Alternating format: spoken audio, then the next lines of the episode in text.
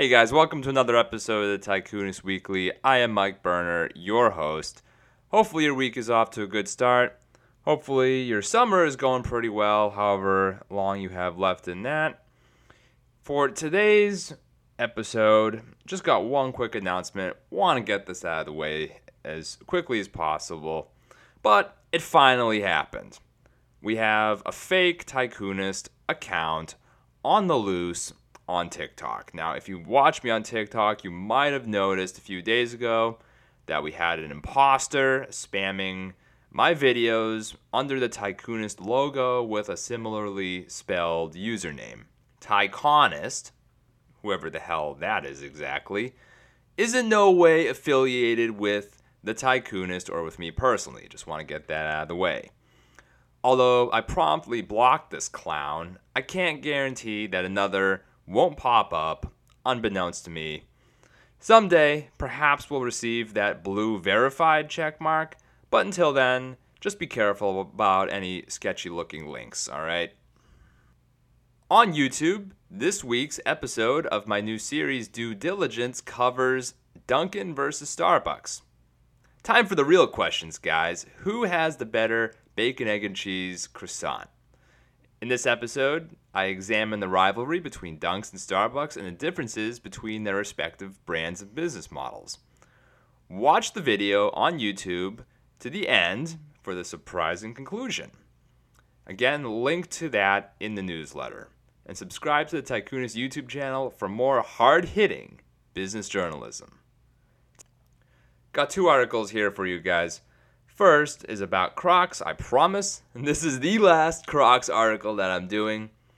But in case you haven't been watching my previous content, Crocs are back. They are a thing again for the first time since my middle school days. So we'll get into that. Second article is about another comeback, the comeback in the sports card industry, which is pretty surprising, and we'll get into the reasons for that as well. Let's do it.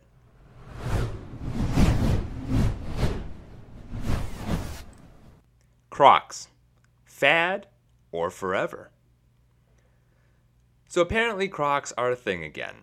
For the first time since my middle school days, circa 2007.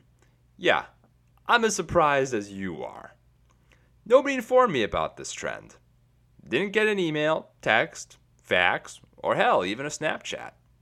But when you see a stock chart that looks something like a hockey stick, you know something's going on. And not for nothing either.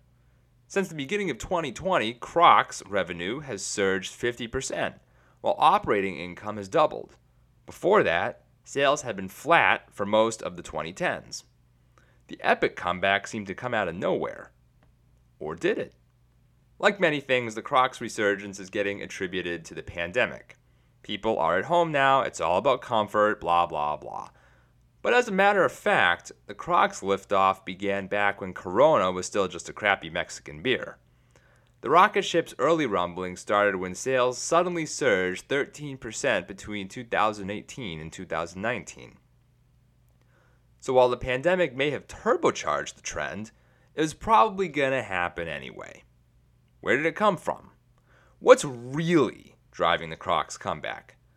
Based on polling results, comments, and interviews with Crocs buyers, some general themes have emerged. Here's what we discovered. There's no question about it. Crocs are incredibly polarizing.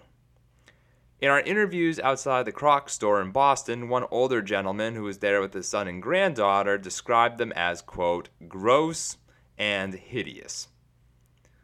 I haven't owned any since I was probably 10, and I feel like we should keep it that way, declared August, who apparently had been dragged to the store by her friend. But not everybody felt the same way. Oliver, age 13, described himself as a Crocs fan. Quote, I love Crocs. I've worn them almost my whole life, he enthused.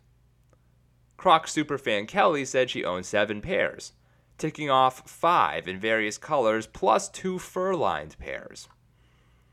Results from our public.com poll seem to back up these interactions. Over 40% of respondents still agree with the old adage that was the title of a popular Facebook page. I don't care how comfortable Crocs are, you look like a dumbass. On the other hand, there's a small cultish fan base that not only owns at least one pair, but actually plans to buy even more. Although the numbers don't show it, it appears that there is a sharp generational divide over Crocs. We attempted to interview several middle aged or elderly customers. Most declined, explaining that they have no interest in the clogs and are only there to buy for children or grandchildren. Many parents crowded into the small store with screaming little kids in tow, drawn to a shoe that can slip on and off without any laces. Nostalgia could also be a factor.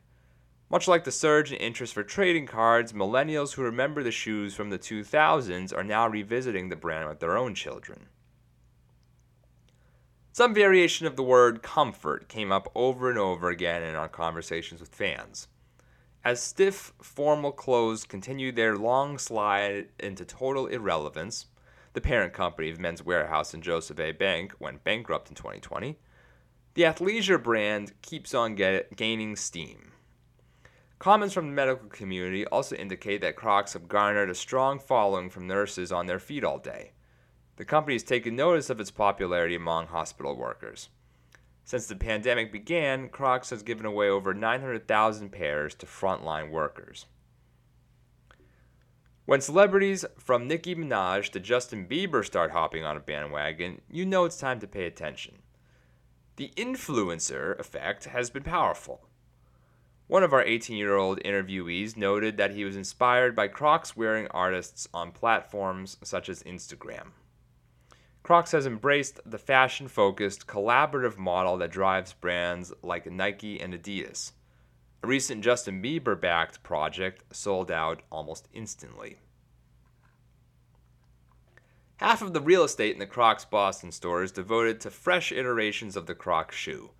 The brand has expanded beyond its flagship clogs with fur lined versions, a large athletic selection, and even work friendly Crocs that could easily pass for actual shoes or high heels. Then there's Croc's secret weapon Jibbitz. The quote, stupid little charms, as one interviewee put it, snap into the holes on the shoe, allowing users to personalize their clogs. Crocs bought Jibbitz for 10 million in 2006 from an entrepreneurial Boulder couple. Although the company doesn't break out charm revenue, it said in January that Jibbitz sales doubled in 2020. One analyst previously estimated that the fast growing charm segment brought in 2% of Crocs revenue in 2019, or 25 million, which means that sales today could very well exceed 50 million. Jibbitz and Crocs make the company part of yet another megatrend customization. Consumers today expect more personalized products, and companies like Crocs are positioned to deliver it. Now, it isn't the first time that a sleepy brand has roared back in a big way. German sandal maker Birkenstock, long considered the footwear of choice for aging hippies, followed a playbook that, like Crocs, included a more collaborative approach. Within a few years, Birkenstock became, well, cool. The cherry on top came when LVMH purchased the 250-year-old brand earlier this year for an estimated 4.7 billion. Recall that LVMH is the French luxury conglomerate led by Bernard Arnault, who recently surpassed Jeff Bezos as the world's richest person. But what of the 2007 Crocs crash? Back then, the trend all ended almost as soon as it began. Although, to be fair, that downfall coincided with a global recession. Plus, the market got flooded with knockoffs at a time when the brand wasn't differentiated. Investors seem to be pricing in a big drawdown. The stock trades at just 16 times EBITDA of 531 million. Compare that with Nike at 32 times, Adidas at 31 times, and Lululemon at 43 times. If you deleted the word Crocs and only looked at the numbers, how much do you think you'd pay for this business? The economics and margin profile compare favorably with premium footwear brands. Direct to consumer, both online and in store, accounted for 45.7% of sales in the first half of 2021. That's better than Nike, by the way. But it's Crocs. And for most people, the conversation ends there. Is the market wrong to be pricing the business this cheaply? It's hard to say so for sure. but one thing is for certain those fuzzy crocs are fire.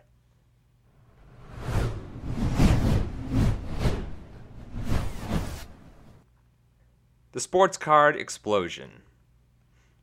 Say what you want about Gary Vaynerchuk, success porn really isn't my thing, but he totally nailed the sports card market two years ago. Quoting Gary Vee in 2019, I do believe that in the next 24 to 36 months, we are going to see enormous growth in the sports card market, even more than what we've seen in the past two to three years. The pandemic, of course, caused sports card values to take off like a rocket, but this thing was already in motion long before COVID. And it might just be getting started. Weird times we live in. Not that long ago, people were crying about the death of sports cards. But when you think about it, the comeback actually makes a lot of sense. As Gary Vee pointed out, demographics play a role. Aging millennial men, and it's almost all men, who grew up with sports cards in the late 80s and early 90s are rekindling the hobby. Except now they have adult incomes rather than a $20 allowance from mom.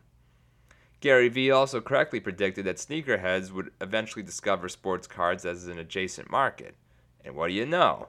In late 2019, sneaker and streetwear reselling platform StockX rolled out a trading cards category. Then there's the rise of sports gambling in general. Sports cards have always served as a way to Bet indirectly on sports with the potential to find a rare and valuable card inside any pack. With anti gambling laws crashing down around the US, it's become a rising tide lifts all boats kind of situation. Technology might have helped kill the hobby. There was once more card shops in the country than there are Starbucks locations today, but now it's playing a key role in the revival. Live streaming of card breaks on YouTube and various online forums have rekindled some of the sense of community once found in card shops. In today's highly visual culture, colorful sports cards also look good on Instagram. Let's not forget the influencers like Gary Vee himself. With his huge amount of card content, Gary Vee both predicted and created the trend. Maybe you noticed that YouTube personality Logan Paul wore a rare Pokemon card worth a million dollars in front of millions of viewers before the Floyd Mayweather fight. Maybe none of this means anything. And yet, amid the boom, there's been plenty of wheeling and dealing on Wall Street. Sports cards producers Topps and Panini, the exclusive licensees of MLB and FIFA slash NBA respectively, are both going public via SPACs. Topps recently reported earnings that blew away expectations. And by blew away, they came in like a tornado and totally wrecked them. Revenue is up 55% year over year. The company's gushing cash flow. The response from investors? They continue bidding the stock down. Aside from the SPACs or dead bro angle, and that, by the way, that's an actual quote spoke to me in real life, Part of the reason could be that the market doesn't expect the outperformance to continue as the pandemic recedes. And who knows? Maybe that view will prove correct. But consider that Topps chairman and former Disney CEO Michael Eisner says he isn't cashing out in the IPO. This comes several years after he was rumored to be shopping Topps to buyers. What changed his mind? Last February, a consortium of investors led by the Chernin Group led a funding round for Goldin Auctions, a leading auctioneer for sports cards and collectibles. That's the same Chernin, by the way, that earned 30 to 45 times its initial investment in Barstool Sports within four years. What opportunity does Peter Chernin see here? Again, just a thought. In Chernin's case, he didn't have to wait too long. Last month, Collectors Universe, which itself was sold last year to an investor group backed by billionaire hedgie Steve Cohen, bought Goldin Auctions for an undisclosed sum. In another twist, Chernin is also a part owner of Collectors Universe. These people are everywhere. StockX co founder and former CEO Josh Luber remains bullish on cardboard. After stepping down from StockX last year, Luber is working on a new startup revolving around sports cards. In a recent interview, he explained his views for those who believe it's all a pandemic induced fluke. Quote, I read all these stories, so much gets attributed to the pandemic. This was going to happen this year anyway. Now, I'm a simple man, and I don't know much. But what I do know is that when Peter Chernin, Mike Eisner, Josh Luber, and Stevie Cohen are all getting involved in something, just might be worth paying attention.